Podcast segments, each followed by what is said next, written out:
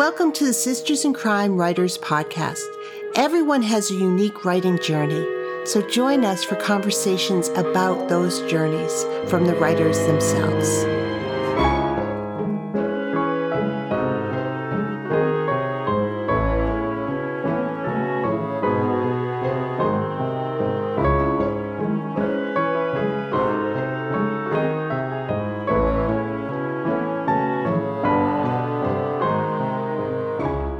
Name is Julie Hennrikus, and I'm the Executive Director of Sisters in Crime. And I am thrilled to welcome VM Burns to the podcast today. VM Burns, Valerie, is the author of the R.J. Franklin Mysteries, the Dog Club Mystery Series, and the Mystery Bookshop Mystery Series. Originally from Northwestern Indiana, Valerie now lives in Eastern Tennessee with her two poodles, Chloe and Kensington. You can see Chloe and Kensington on some of her social media, and they are absolutely adorable. Thank you. Thanks for being here, Valerie. It's great to talk to you. Thanks for having me. Well, the first thing I would love to to ask you about and to talk about is, you know, what what was the moment or when did you decide I I want to write a book? I want to be a writer. Oh, um, I don't know the exact moment, but I you know, I when I think back over my life, I realize that I have always I've I've been an avid reader. I love mysteries and I read every Agatha Christie I could find, every cozy mystery I could find. And one thing that I did that I didn't realize everybody didn't do this is if I read a book or watched a television program and I didn't like the ending, or I would toss it aside and be like, well, they should have done this. And then I'd imagine out a whole new ending for it. Or if I read a book or saw a movie and I wanted more, I would just think up new sequels. And I thought everybody did that. And I was pretty old before I realized everybody's not thinking up new book ideas or coming up with whole dialogue and, and everything. And so eventually you know, I, I went to um, college and um, at my undergrad, um, Northwestern University, they have a very good radio, television, film department. And one of my close friends was um, studying screenwriting. And so, you know, I have all these ideas of new sequels and books and episodes of television programs. So I kept feeding them to her. Oh, you should write this, and you should write a book about this, or you should write a film episode about this. And eventually, as we all do, she got tired of it. And in a very nice way, she's like, No, but I think maybe you should write it. And oh, so she good. gave me a book um, from one of our professors um, on screenwriting. So I actually kind of started writing screenplays and it just sort of evolved from there. I went to a um, workshop and it was screenwriters and also book publishers. And I'd gone to a lot of screenwriting workshops before.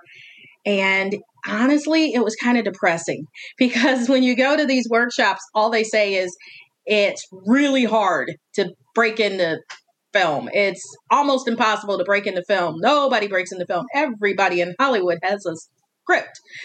So, you know, you can get very discouraged and they don't want to talk to you when you're at a conference. People don't you know really just share because they're afraid you're going to steal their idea and become rich and famous.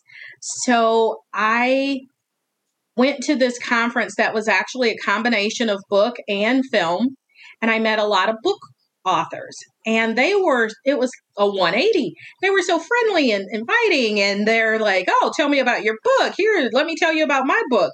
So it was just a totally different atmosphere. Mm-hmm. and i had an opportunity to pitch to a editor at Berkley. And you know i'm i hadn't even written the book but i didn't tell her that. And i'm pitching this idea i had and she liked it and I hadn't written it.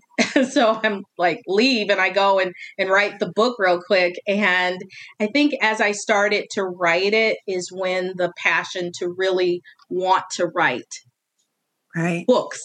Yeah. Well, it's interesting that starting with screenplays too, because that helps you with dramatic structure and scenes and everything else that books are different, but it's it's but those tools are so invaluable. They are. They are. And I really learned a lot from all of the books and research and seminars and workshops that I went to. And also I learned how to talk, you know, to editors and publishers by pitching and you know yeah. going to pitch fest and being able to get your story down to your 60 second elevator pitch. And so that was very helpful as well. Yeah that's a great skill and very hard to do especially when you care about the project. There's um, so much in a book you know you've got 300 pages and you got to will it down to 60 seconds. Tell me what is the point? What's the hook yeah, no, but it's invaluable. So, what's uh, what's the best and the worst piece of writing advice you've ever gotten? So, I think the worst advice is not anything specific, but it is when people tell you things that there's only one way to do things that you know oh you have to be a plotter. You have to have a 50 page you know plot or a 20 page synopsis. You've got to have you know you know do it this way. You only write one book a year and you spend you know years slaving over that. And i tried to do it that way. And it really um, just sucked the joy of writing away. Um, i'm not a plotter so, but I want it to be. So I tried to do it their way. You know, when people tell you, oh, you got to do it like this. And eventually I realized I had to just be me and I had mm-hmm. to do what worked for me. And so I think if someone tells you there's only one way to do something, I, I that's the worst advice ever. The best advice I ever got was when I was going for my MFA one of the um, students in the program said, write the book that'll keep your butt in the chair. And, you know, I think a lot of times we try to follow trends or this is popular, or, you know, vampires are popular right now. So let's write a story about vampires. And um, I think you have to be true to who you are and write the story. It, it takes a long time to write a book, and you spend a lot of time with those characters in your head. And so you need to write something that you feel passionate about, something that's going to make you want to go to the desk, sit down at your laptop and, you know, write every day. Yeah. So you have an MFA. Were you, what's your, what was your focus as you were doing your MFA?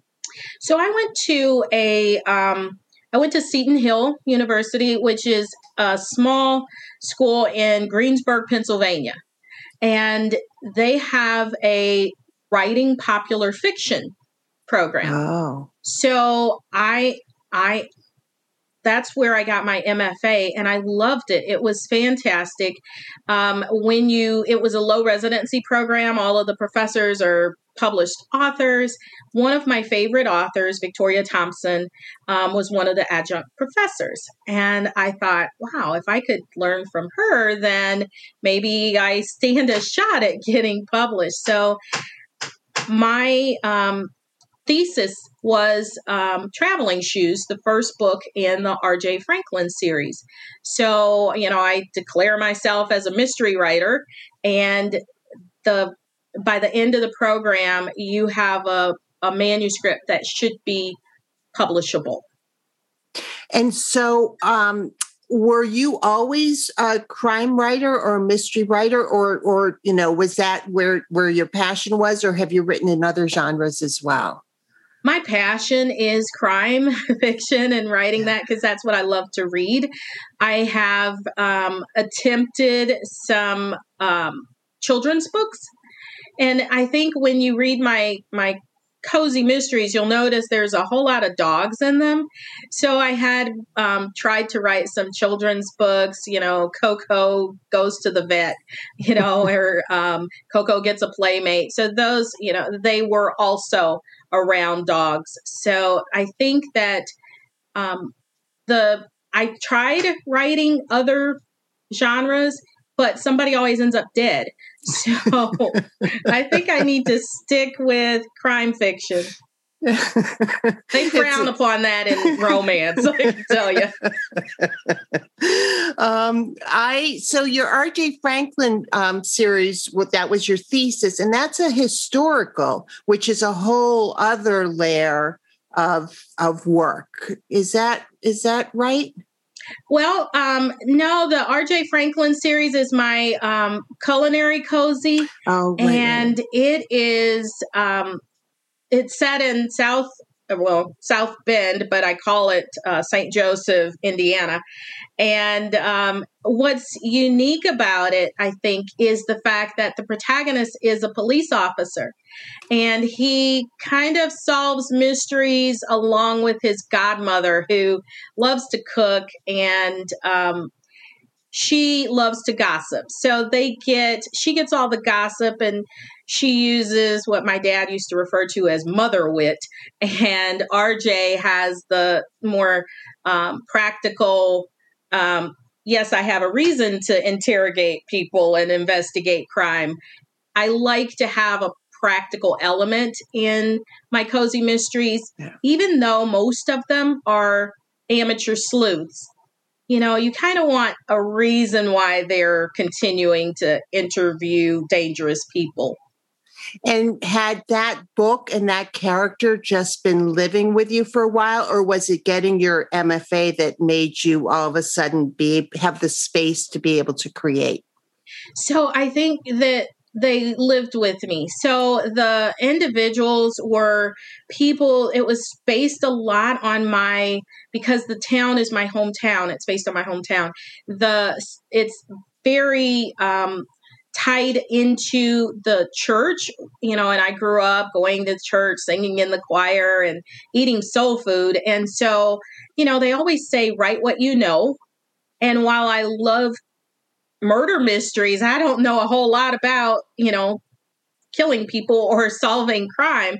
So I decided to take those elements of things that I do know, which was the church theme, the food, the relationships, the town, and to craft a murder mystery around that. And so that's where um, they were. And in most of my books, they're not based on a on a person, a real person. But that one, Mama B, who's the detective's uh, godmother, she's based on my godmother. Um, so that one was a, a lot easier, and it's also very close to my heart. Yeah, that's wonderful. And you've written three series, uh, mm-hmm. you know, and and written a lot of books. So, what's your writing process like? So, I you know, here's the thing I got a lot of rejection. And so the one thing that I did was I kept writing. So I think a lot of times people get rejections and they stop. And I just kept writing. So by the time when my first book came out, I, you know, they're like, well, what else you got? Well, you know, I actually have a few other things oh. tucked away. So it wasn't um, that I was writing like five books a year. I had these already written. And it was just a matter of getting them out and revising them and making them better. So um, I also have a full time job. Um, and so I tend to write every day um, at in the evening. I'm not a morning person, so I'm not going to get up at you know crack of dawn and uh, crank out 2,000 words. Um, I really don't want to talk to anybody before eight o'clock. So I'm much better after my full time job finishes and I do a little decompression. And mm-hmm. then probably six, seven o'clock at night, I'm ready to write and escape into this other world.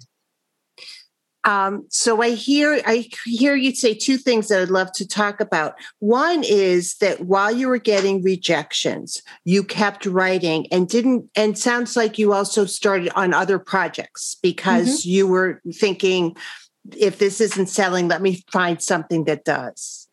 Yeah, and I think too because I had so many ideas. You know, when you read a lot of cozy mysteries and and I used to read all these books and I, I would think, I wish there was a book about this. I wish there was a book where there was a hairdresser was the protagonist. I wish there was a book and you know, mm-hmm. after a while that list gets really really long and you realize you could, you know, no one's written those books and I think maybe I should write those books if no one's written them. So I had all these ideas and I didn't want to lose them. So I would, you know, just start writing and because I'm not a plotter, you know, I just get an idea and I just go with it and I'll write until, you know, the muse leaves and I set it aside and then move on. That's great. That's great. And so uh, this sort of segues into your publishing journey because writing and publishing are two different journeys. Oh yeah. and and I, I I think people we really need to remember that because you know the writing is what feeds your soul and your creativity and and you need to find joy in but the the publishing journey is the business side it and is. it's a lot of it's out of your control oh yeah um, so what's your publishing journey been like well um you know i like i said i got a lot of rejections um when i wrote um traveling shoes you know, I sent it off and I feel like I have enough rejections to wallpaper a room.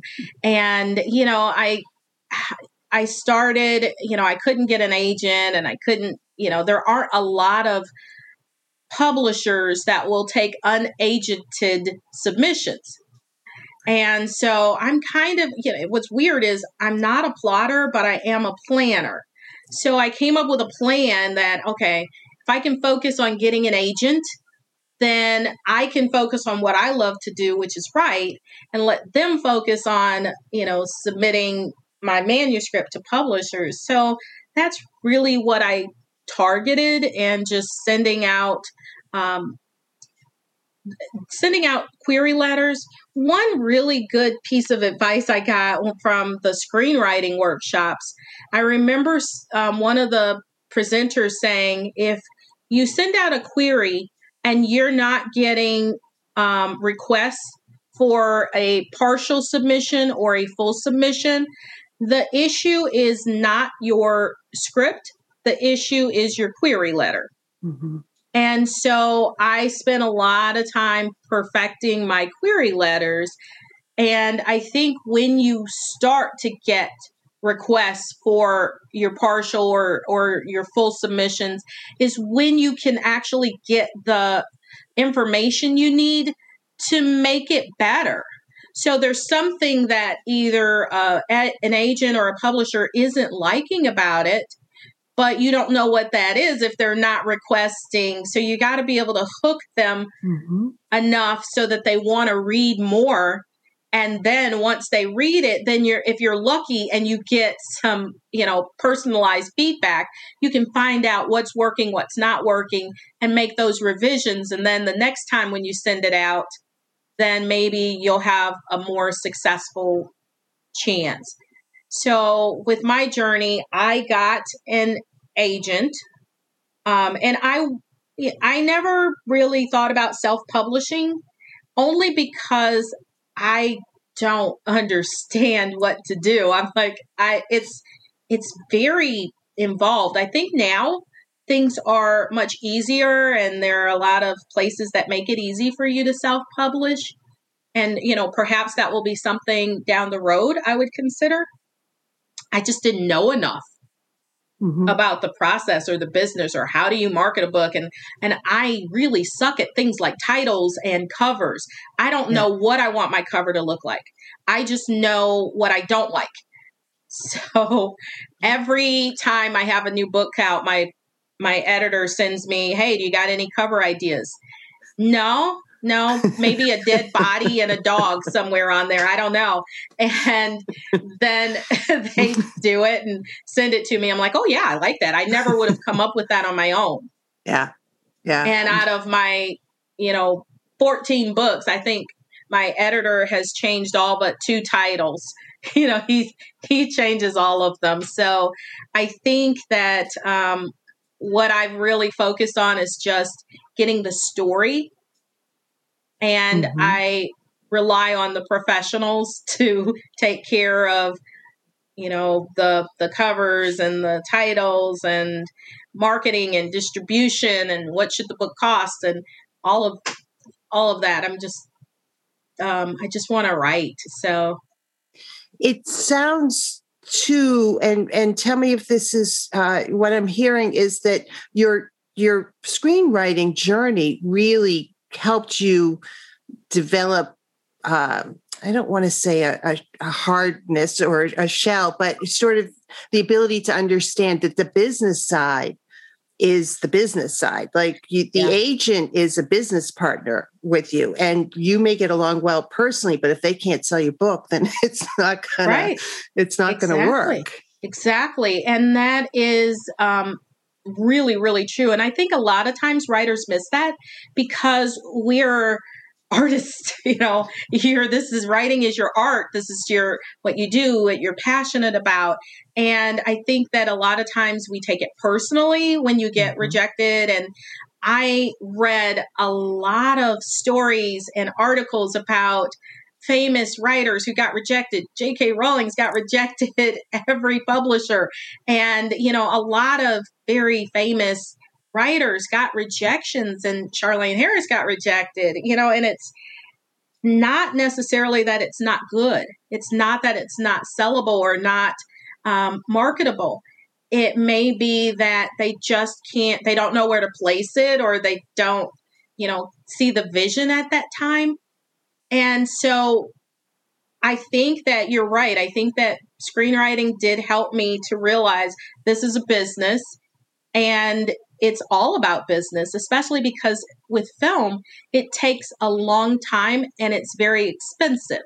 So mm-hmm. you have your screenplay and you think about all the actors and the producers and directors and just everybody involved. You're talking millions of dollars involved in getting something to film.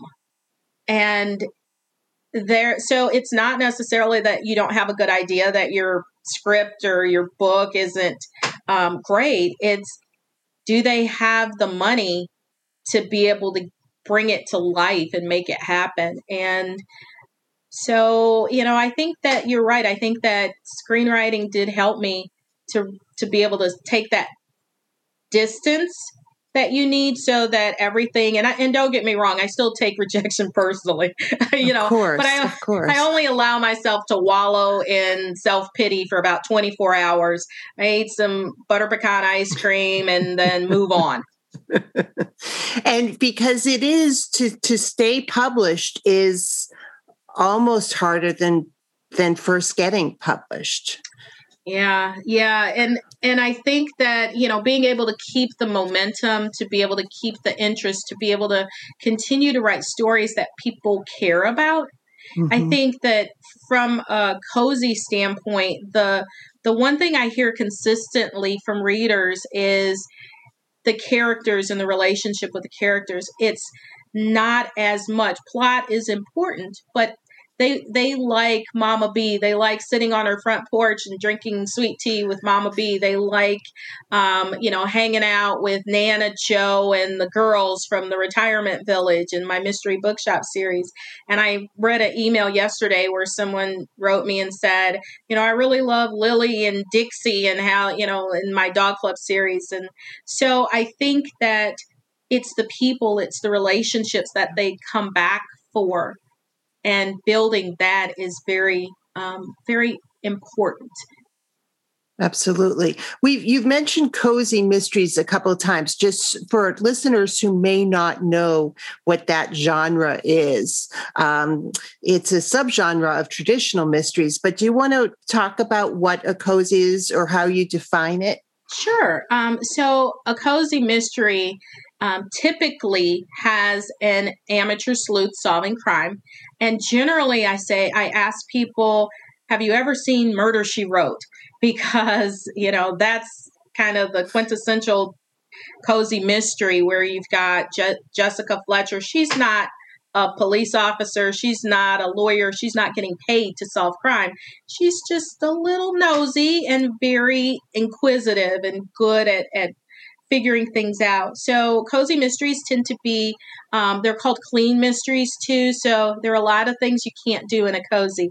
Cozy mysteries can't have any explicit sex scenes. There's no um, bad language. There's um, not a lot of blood and guts and gore.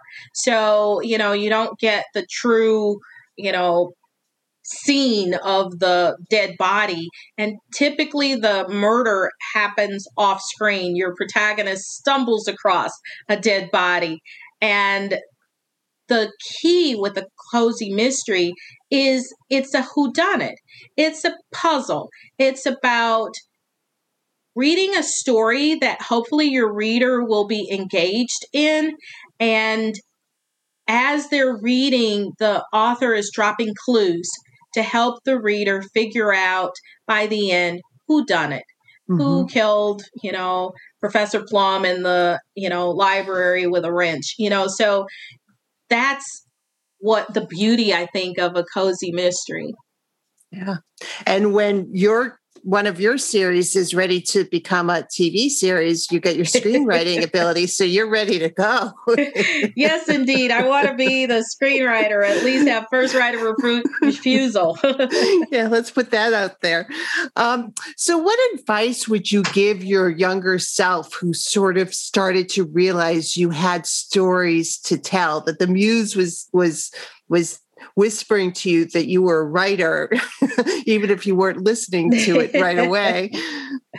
I think if I could go back in time and tell myself anything, it would be, you know, to to pursue my dreams earlier, to believe in myself more, and um, not to give up, you know, on anything, just to keep pressing through. I I think that um, you know you you really need to follow your passion and follow what makes you happy because you know i guess the older i get the more i realize that life is just too short to not pursue your dreams. And when i was younger i never thought about being a writer because i'm like i can't survive. I want to make money. I want to i want to be an engineer or i want to do something with math and science and something that will you know allow me to live.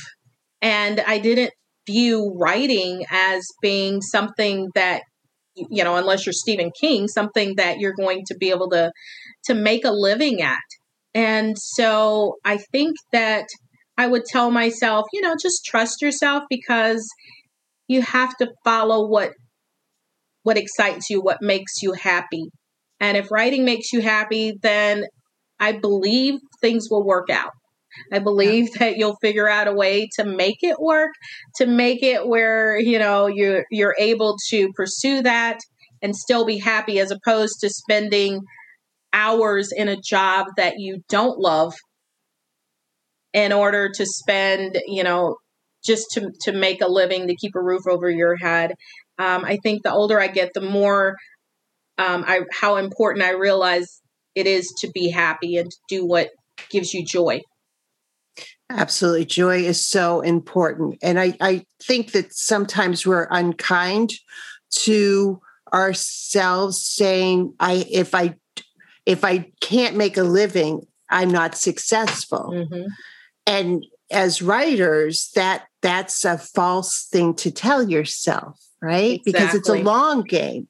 Uh, you is. know, you're building a career. It's not a book. It may be a book, but you know, it's also a long game of, it is. Of many books. It's a marathon, not a sprint. So, you know, and I I hope I can see development in my work over time and i hope that one day i will be at you know at the point where i'm going to look at my writing and say oh man this is pretty good you know and i think you're right we do tend to beat ourselves up a little bit on um, oh, we're not making, you know, Stephen King money, so therefore we're not successful. You know what? You wrote a book from, it's got a beginning, a middle, and an end.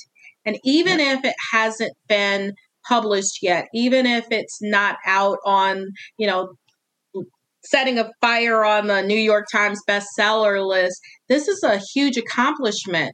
Writing a book is hard, it takes a lot of work. A lot of yeah. people start they don't necessarily finish.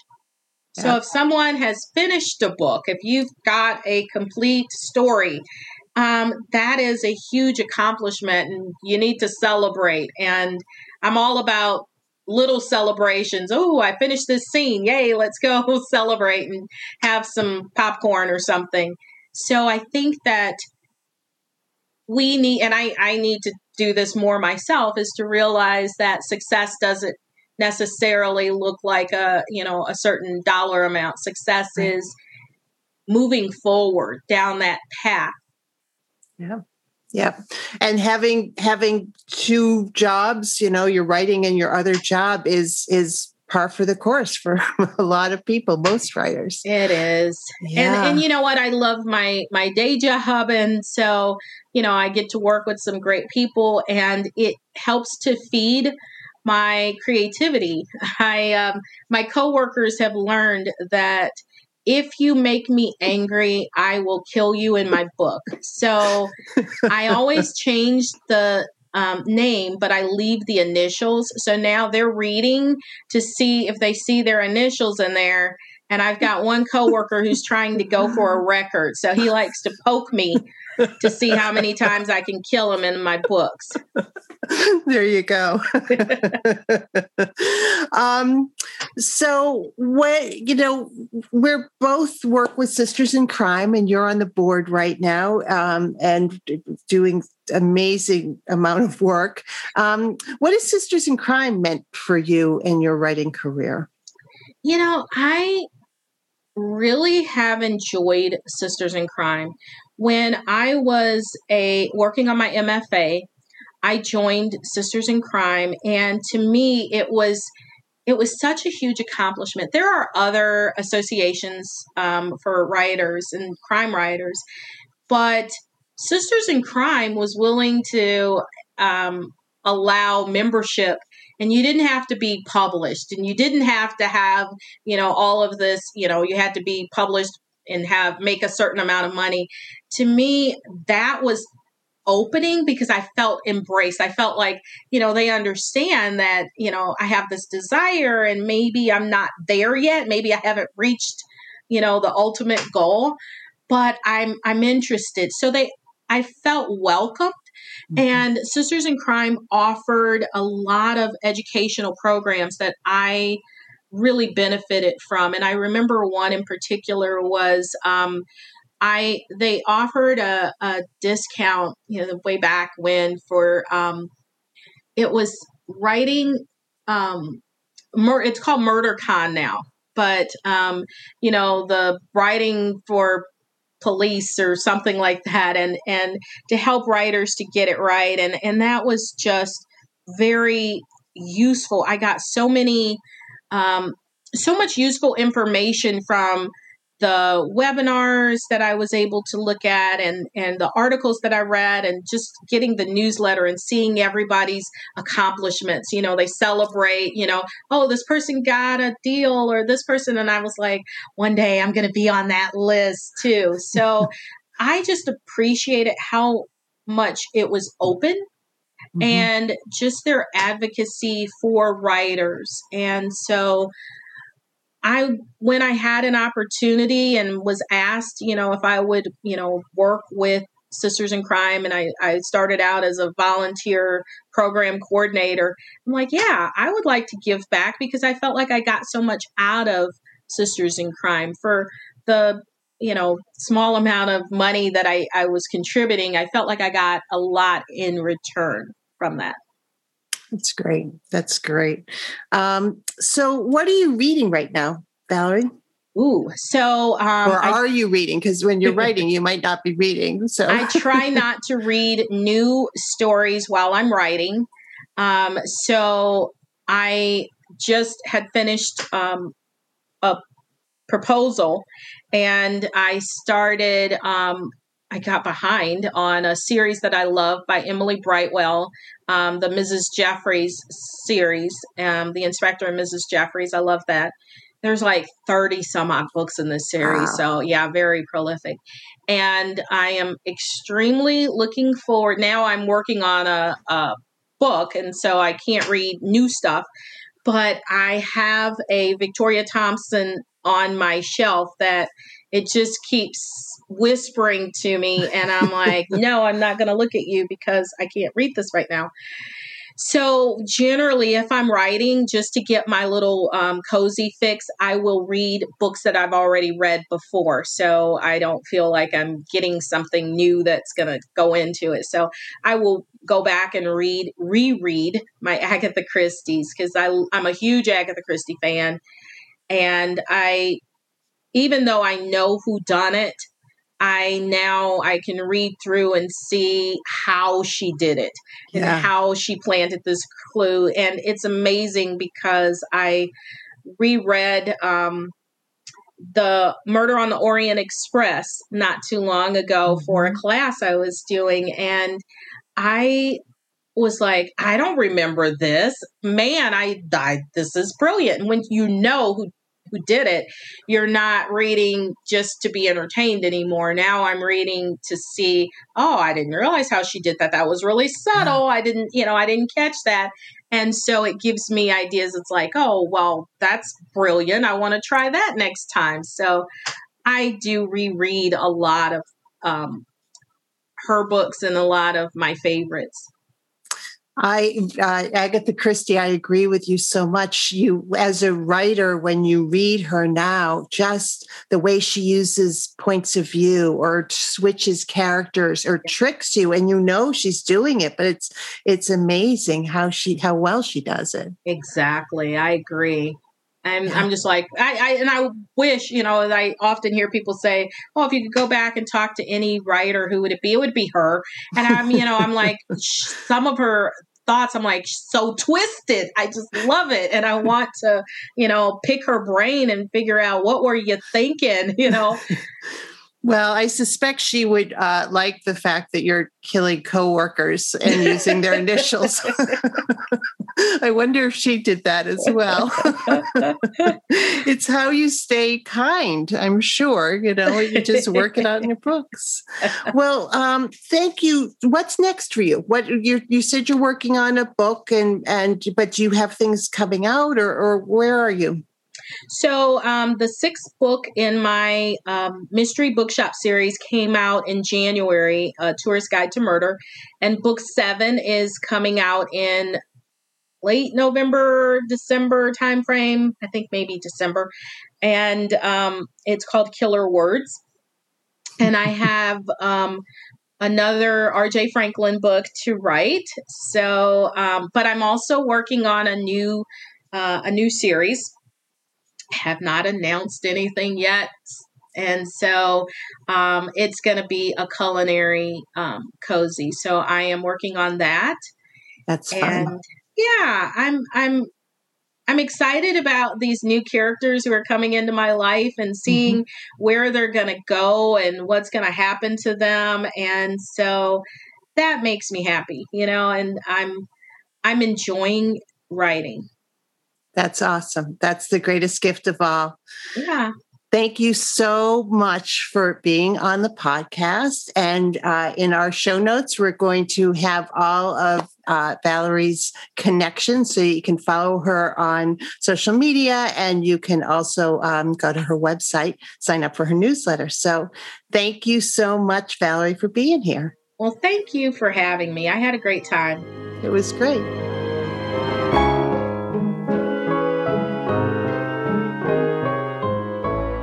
Thank you for being with us today. Sisters in Crime is about community. We were founded to advocate for women crime writers, and we continue that mission by fighting for equity in the crime writing community. Sisters in Crime is an international, inclusive organization for all who write and love crime fiction, mystery, thrillers, and suspense.